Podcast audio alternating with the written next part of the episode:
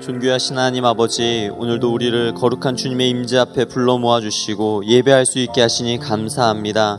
성령 하나님, 이 시간 주의 말씀 앞에 섭니다. 주의 성령을 통하여서 주의 말씀을 깨닫는 은혜와 그 깨닫는 기쁨이 우리의 삶 가운데 충만하게 하여 주시옵소서. 우리 가운데 함께 하실 주님을 기대하오며 우리 주 예수님의 이름으로 기도합니다. 아멘. 할렐루야 좋은 아침입니다. 오늘도 주님의 말씀을 사모함으로 예배의 자리에 나오신 모든 성도님들을 환영하고 축복합니다. 오늘 우리에게 주신 하나님의 말씀은 마태복음 21장 1절로 11절까지의 말씀입니다. 신약성경 마태복음 21장 1절로 11절의 말씀을 가지고 나귀 새끼를 타신 예수라는 제목으로 함께 말씀 나누기 원합니다. 우리 한 절씩 교독하겠습니다. 그들이 예루살렘에 가까이 가서 감남산 벳박에 이르렀을 때 예수께서 두 제자를 보내시며 이르시되 너희는 맞은편 마을로 가라. 그리하면 곧 메인 나귀와 나귀 새끼가 함께 있는 것을 보리니 풀어 내게로 끌고 오라. 만일 누가 무슨 말을 하거든 주가 쓰시겠다 하라. 그리하면 즉시 보내리라 하시니 이는 선지자를 통하여 하신 말씀을 이루려 하심이라 일렀을 때 시온 딸에게 이르기를 내 왕이 내게 임하나니 그는 겸손하여 나귀 곧 멍에 매는 짐승의 새끼를 탓도다 하라 하였느니라. 제자들이 가서 예수께서 명하신 대로 하여 나귀와 나귀 새끼를 끌고 와서 자기들의 겉옷을 그 위에 얹음에 예수께서 그 위에 타시니 무리의 대다수는 그들의 겉옷을 길에 펴고 다른 이들은 나뭇가지를 베어 길에 펴고 앞에서 가고 뒤에서 따르는 무리가 소리 높여 이르되 호산나 다윗의 자손이여 찬송하리로다. 주의 이름으로 오시는 이여 가장 높은 곳에서 호산나 하더라. 예수께서 예루살렘에 들어가시니 온 성이 소동하여 이르되 이는 누구냐 하거늘 무리가 이르되 갈릴리 나사렛에서 나온 선지자 예수라 하니라. 아멘. 마태복음 21장에서 27장의 내용은 예수님의 공생의 마지막 일주일, 즉 고난 주간에 발생했던 사건들을 기록하고 있습니다. 일주일의 사건을 성경 7장에 걸쳐 설명할 만큼 예루살렘 입성으로부터 예수님의 순환 사건으로 이어지는 이 내용들은 매우 의미 있고 중요한 것입니다. 교회력에서는 예수님께서 예루살렘에 입성하신 날 사람들이 종려나무 가지를 들고 나와 경배하던 이 사건을 가리켜 기념하여 종려주일이라 합니다. 그리고 부활주일 일주일 전에 어, 종려주일을 지킵니다. 그리고 이날부터 고난주간이 시작되는 것이죠. 예수님의 예루살렘 입성이 중요한 이유는 예수님이 이 땅에 오신 이유와 목적을 만천하에 공개적으로 선포하는 시간이기 때문입니다. 평화의 성이란 뜻을 가진 예루살렘 성에는 참된 평화가 없었습니다. 하지만 평화의 왕으로 만왕의 왕으로 온 인류의 구원자로 오신 예수 그리스도께서 메시아이심을 공개적으로 선포한 사건인 것입니다. 특히 이 과정에서 예수님은 다른 세상의 왕들과는 다르게 구약 스가랴서의 예언대로 나귀 새끼를 타고 예루살렘에 입성하십니다. 예루살렘에 나귀 새끼를 타고 입성하심으로 자신은 승리의 왕이요 평강의 왕이요 겸손의 왕임을 우리에게 보이신 것입니다. 예수님의 이 사역이 가장 절정으로 치닫는 이때 어, 사탄은 더 거세게 예수님의 사역을 방해하며 마지막 발악을 할 것입니다. 사단은 예수님의 예루살렘 입성으로 자신의 때가 얼마 남지 않았음을 직감하게 될 것이고 예수님께서 십자가를 통해 구속 사역을 이루시고 부활하시면 죄와 죽음으로 인류 위에 왕노릇하던 자신의 통치권이 치명타를 입게 될 것을 알기 때문에 그는 마지막 발악을 하게 될 것입니다. 그러나 예수님의 사역을 방해하려는 사탄의 모든 어, 노력들은 실패, 모든 시도들은 실패할 것이고 사탄은 결코 하나님의 지혜를 뛰어넘을 수 없음을 우리는 보게 될 것입니다.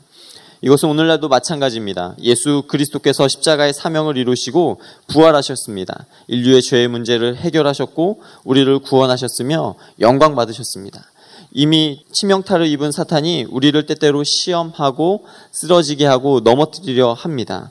이에 우리는 때때로 쓰러지고 넘어지고 실패하기도 하지만 이것은 영적 전쟁이라고 하는 큰 그림 안에서 매우 작은 국지전에 불과한 것입니다. 이미 예수께서 승리하셨고 우리 또한 결국엔 승리할 줄로 믿습니다.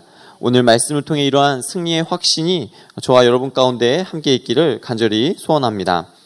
1절에서 3절까지의 말씀 우리 다 같이 읽도록 하겠습니다.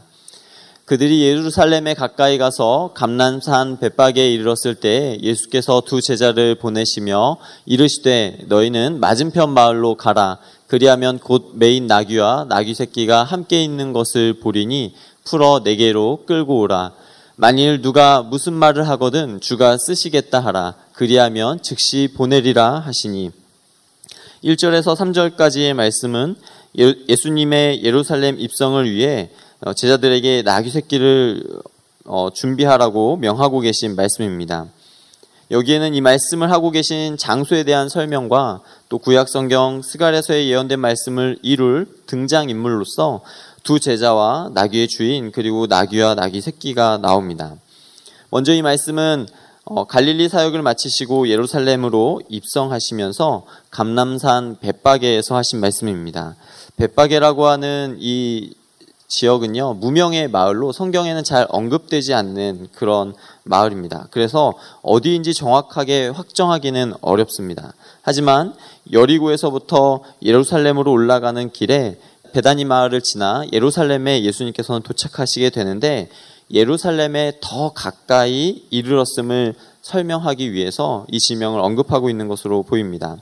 중요한 것은 예루살렘에 더 가까이 왔다라고 하는 것을 언급한 이유입니다. 이것은 이제 좀 더 중요한 일들이 앞으로 일어나게 될 것이다 라고 하는 어떤 긴장감을 우리에게 주고 있습니다. 앞서 잠시 말씀드린 것처럼 마태복음 21장에서 27장까지 무려 7장에 걸쳐 예수님의 공생의 마지막 일주일에 관한 내용들을 굉장히 자세히 다루며 말씀합니다.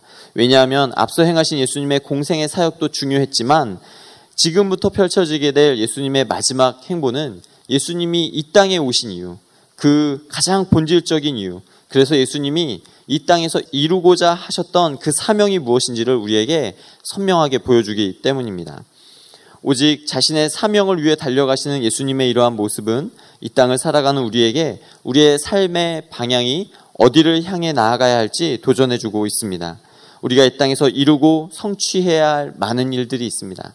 우리가 오늘도 바쁘게 살아야 할 많은 이유들이 있습니다. 하지만 우리가 꼭 기억해야 할 것은 예수님께서 더 중요한 그리고 가장 본질적인 구원의 사명을 위해서 정말 쉬지 않고 달려가고 계시며 그 중요한 사명을 놓치지 않고 계시다라고 하는 것입니다. 하나님이 저와 여러분에게도 오늘 동일한 어, 사명을 주신 줄로 믿습니다. 우리가 주님의 복음을 전파하고 그 복음을 전하는 사역과 사명을 감당하는 것, 그것은 우리의 삶의 방향성이 어디를 향해 나아가야 하는 것인지를 말씀하고 있는 것입니다. 하나님이 우리에게 주신 사명을 위해 우리가 살아가야 하는 또 다른 중요한 이유가 있습니다. 우리가 사명을 위해 살아갈 때 예수님께 잘못된 기대를 가졌던 것들이 사라지게 됩니다. 인간적인 기대와 욕심으로 채우려 했고 나의 유익과 만족을 위해서 하나님을 수단으로 이용하려 했던 잘못된 방법들이 드러나게 됩니다. 사명 앞에 설 때 그것들이 드러나게 되는 것입니다. 하나님이 우리에게 주신 사명을 위해 나아가는 사람, 사명에 헌신하는 사람에게는 하나님께서 원하시는 것, 하나님이 기뻐하시는 것, 하나님이 이루고자 하는 것들이 분명하게, 선명하게 드러나게 될 줄로 믿습니다. 그러한 마음과 결단으로 오늘도 세상을 향해 나아가는 우리들의 한 걸음 한 걸음이 되기를 원합니다. 먼저 그의 나라와 의를 위하여 나아가는 한 걸음이 되기를 원합니다. 또한 오늘도 미래를 향하여 내딛는 어, 여러분들의 그 한 걸음의 발걸음이 모든 민족으로 제자를 삼고 예수 그리스도의 복음으로 열방이 하나님의 영광을 보게 하는 축복된 발걸음이 되기를 소망합니다. 그렇게 한날 한날의 삶과 걸음이 모여서 우리가 진짜 살아가야 할 삶의 방향성과 목적을 더욱 든든히 붙잡게 하게 할 줄로 믿습니다. 하나님이 그렇게 우리의 삶의 걸음을 또한 인도해 주실 줄로 믿습니다. 그렇게 우리의 삶의 걸음을 인도해 주실 주님을 믿는 믿음의 근원은 어디에 두어야 하는 것일까요? 계속해서 말씀을 통해 살펴보기를 원합니다. 말씀을 이룰 등장인물로 두 제자와 나귀 새끼의 주인 그리고 나귀 새끼가 등장합니다. 이들의 공통점은 앞으로 무슨 일이 일어날지 전혀 알지 못하고 예상할 수 없었다라고 하는 것입니다. 어, 그런 면에서 두 제자와 나귀의 주인 그리고 나귀 새끼의 모습은 우리의 모습과 닮아 있습니다. 예수님은 두 제자를 불러 맞은편 마을로 가라고 하셨습니다. 그리하면 매여 있는 나귀와 나귀 새끼를 보게 될 것이고 그것을 풀어 예수님께로 끌고 오라고 말씀하고 있는 것입니다. 그 주인이 누구인지 그것을 가져다가 어디에다 쓸 것인지에 대해서는 전혀 말씀하지 않으십니다.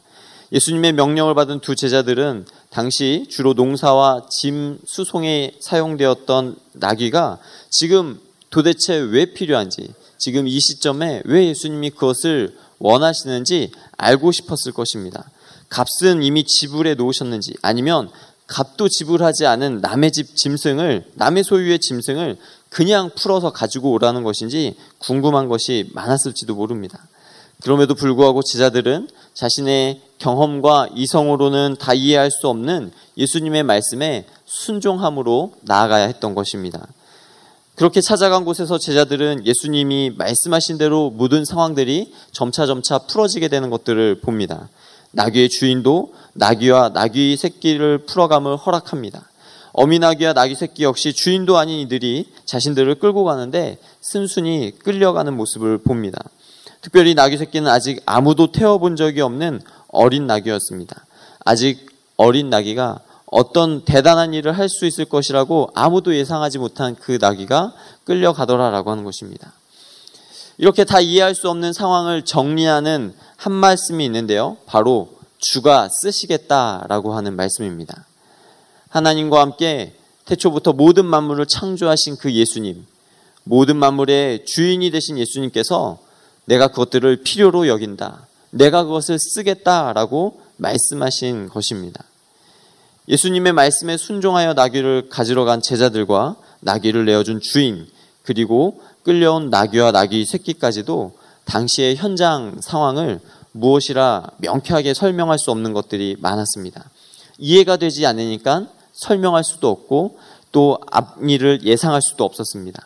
하지만 그럼에도 불구하고 주가 쓰시겠다라고 하는 이 말씀, 예수님의 이 한 말씀만을 믿고 예수님이 이 모든 상황을 주관하고 계심을 믿는 믿음으로 순종하며 나아갔다라고 하는 것입니다.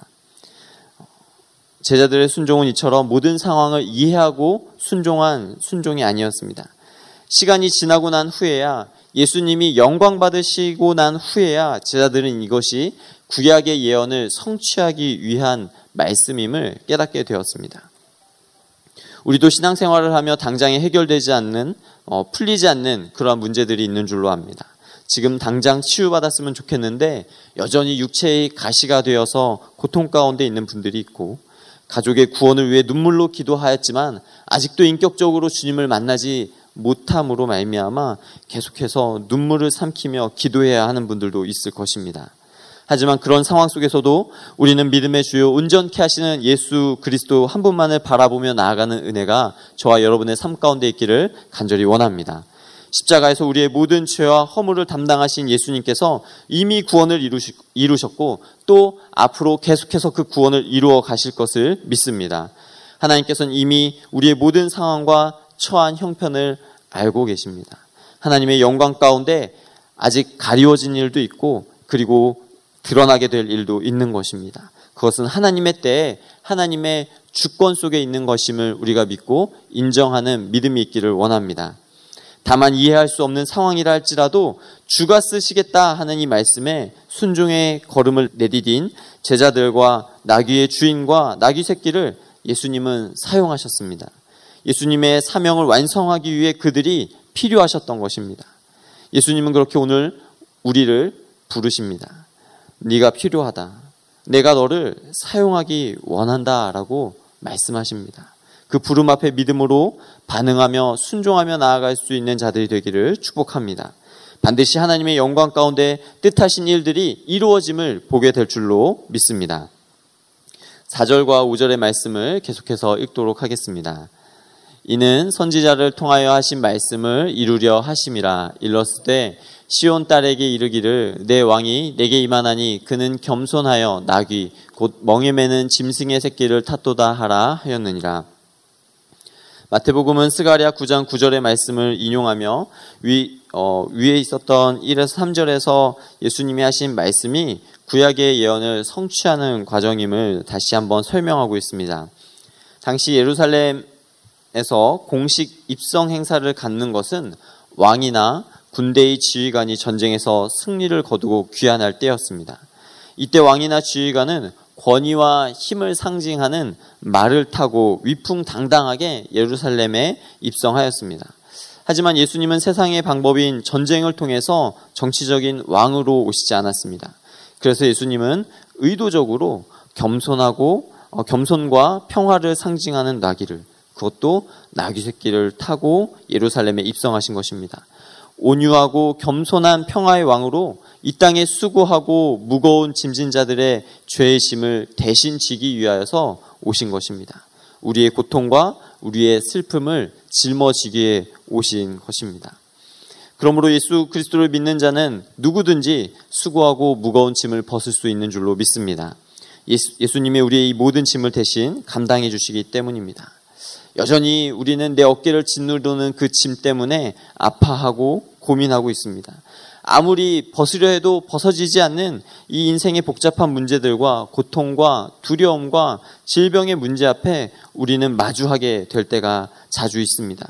그러나 그, 그, 그 모든 것들을 우리가 주님 앞에 다 내어 맡길 수 있는 그런 믿음이 있기를 주님의 이름으로 간절히 축원합니다. 주님이 우리의 이 모든 짐을 대신 지기 위하여서 이 땅 가운데 오셨습니다. 예수님이 이 모든 짐을 대신 짊어지기 위하여서 우리 앞에 서 계시다라고 하는 것입니다. 예수님은 이 문제를 해결할 수 있는 왕이십니다. 다가가기가 힘든 왕이 아니라 남녀노소 빈부귀천을 막론하고 병들고 소외된 모든 이들이 가까이 갈 수 있는 겸손의 왕이신 것입니다. 그 겸손의 왕으로 우리 가운데 오셨음을 보여주시기 위하여서 어, 힘과 권위를 상징하는 말을 타고 입성하신 것이 아니라 어린 나귀 새끼를 타고 예루살렘에 입성하셨던 것입니다. 겸손은 땅이라는 말이 있습니다. 겸손의 높이는 땅처럼 낮아 밟히고 때로는 쓰레기까지 받아들여야 하는 그런 비참한 상황이기도 합니다. 하지만 그곳에서 생명을 일으키고 풍성하게 자라 열매 맺게 함을 겸손을 통해 볼 수 있습니다. 겸손은 땅이기 때문입니다. 은혜의 열매가 맺히는 곳이기 때문입니다. 여러분, 우리의 겸손의 높이는 어디입니까? 어떤 사람은 어, 눈높이만큼일 것이고 어떤 사람은 허리를 숙이는 높이만큼일 것이고 어떤 사람은 정말 땅처럼 낮아진 자리에 있기도 합니다. 예수님의 겸손은 우리의 발만큼 땅만큼 내려가는 것이었고 거기서 밟히고 눌리고 다져지면서 십자가의 은혜를 완성하셨습니다.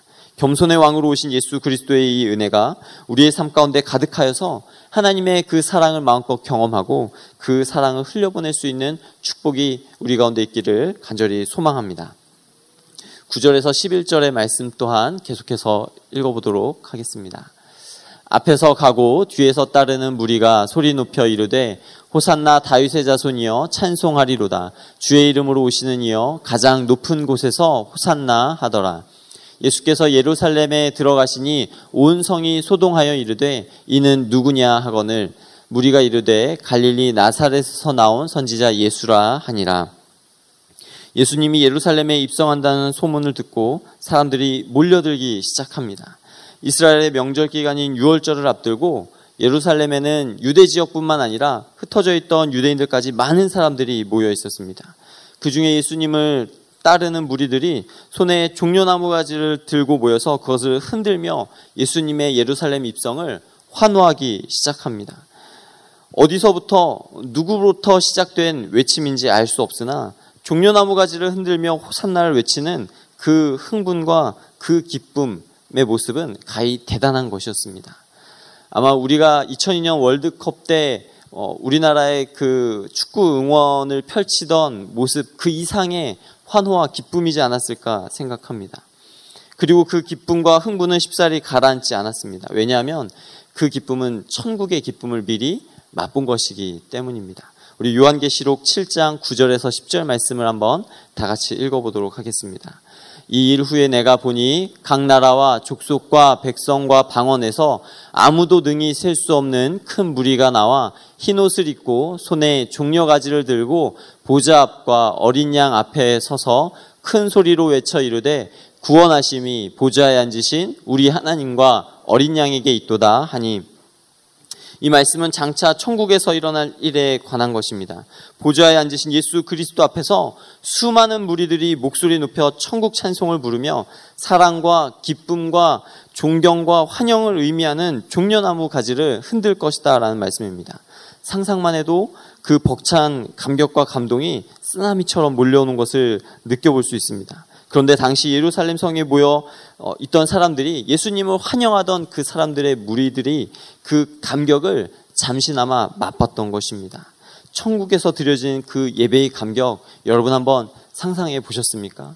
그 감격과 그 은혜가 그 현장 가운데 있었던 것입니다. 그 감격 속에서 사람들은 자연스럽게 호산나 다윗의 자손이여 찬송하리로다 주의 이름으로 오시는 이여 가장 높은 곳에서 호산나 이렇게 외치며 노래하고 함성을 질렀던 것입니다. 이 표현은 이스라엘의 축제 기간에 불렀던 찬양시로서 시편 118편 25절에서 따온 것입니다. 평화의 왕으로 겸손의 왕으로 예루살렘에 입성하고 있는 예수님이 우리의 진정한 구원자이시며 메시아이심을 고백하고 선포하고 있다라고 하는 것입니다. 우리 이 말씀을 우리가 마음 가운데 좀 상상하고 묵상하는 가운데 우리도 우리 주 예수 그리스도를 우리의 왕 대신 주님을 그렇게 열렬히 예배할 수 있는 예배자들이 되기를 간절히 소망합니다.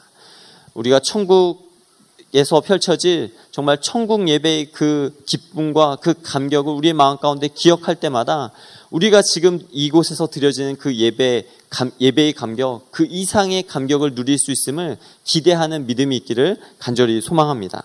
참으로 감사한 것은 새로운 교회 안에 예배의 기름 부심이 넘치는 것들을 보게 됩니다. 새로운 교회 안에서 예배할 때 그 예배의 기쁨과 감격을 마음껏 누리는 정말 많이 누리는 성도님들을 볼 수 있는데요. 어, 우리가 이곳에서 정말 우리의 온 마음과 정말 우리의 모든 정성을 다하여 쏟아서 드리는 그 예배 가운데 느끼고 경험하였던 예배의 감격보다 더 큰 감격이 천국 잔치에서 이루어질 것들을 천국의 예배에서 우리가 경험할 수 있음을 믿고 기대하는 마음으로 우리가 하나님 앞에 예배하는 예배자로 서기를 간절히 소망합니다. 오랫동안 기다려왔던 메시아, 점점 어두워져 가는 세상 속에서 더 이상 소망의 빛을 기대하기 힘든 그때 예수님이 오셨습니다. 2000여 년전 겸손의 왕으로 오신 예수님께서 부활하시고 승천하시며 다시 오실 것이라고 말씀하셨습니다. 그리고 그날에는 우리도 요한계시록의 말씀처럼 천국 찬송을 부르며 천국 축제에 동참하는 기쁨을 누리게 될 것입니다. 그때까지 우리에게 맡겨주신 사명의 길을 믿음으로 걷는 자들이 되기를 축원합니다. 인생의 무거운 모든 짐은 주님께 맡겨버리고 예수 그리스도의 겸손을 배우며 은혜를 나누는 믿음의 삶이 되기를 축복, 축복 합니다. 기도하겠습니다. 사랑하는 하나님, 은혜에 감사합니다. 소망 없는 세상에 구원의 빛을 비춰주시고 독생자 예수 그리스도를 보내주신 주님의 사랑을 찬양합니다. 낮고 낮은 자리에 풍성한 생명을 일으키시며 십자가의 은혜를 완성하신 주님, 그 주님 한 분만을 더욱 의지하며 믿음으로 주의 길을 걸어가는 우리의 삶이 되게 하여 주옵소서. 왕 대신 주님의 이름을 더욱 높이 찬양하며 예배하는 우리의 삶이 되게 하여 주시옵소서. 이 모든 말씀 우리를 구원하신 예수 그리스도의 이름으로 기도합니다.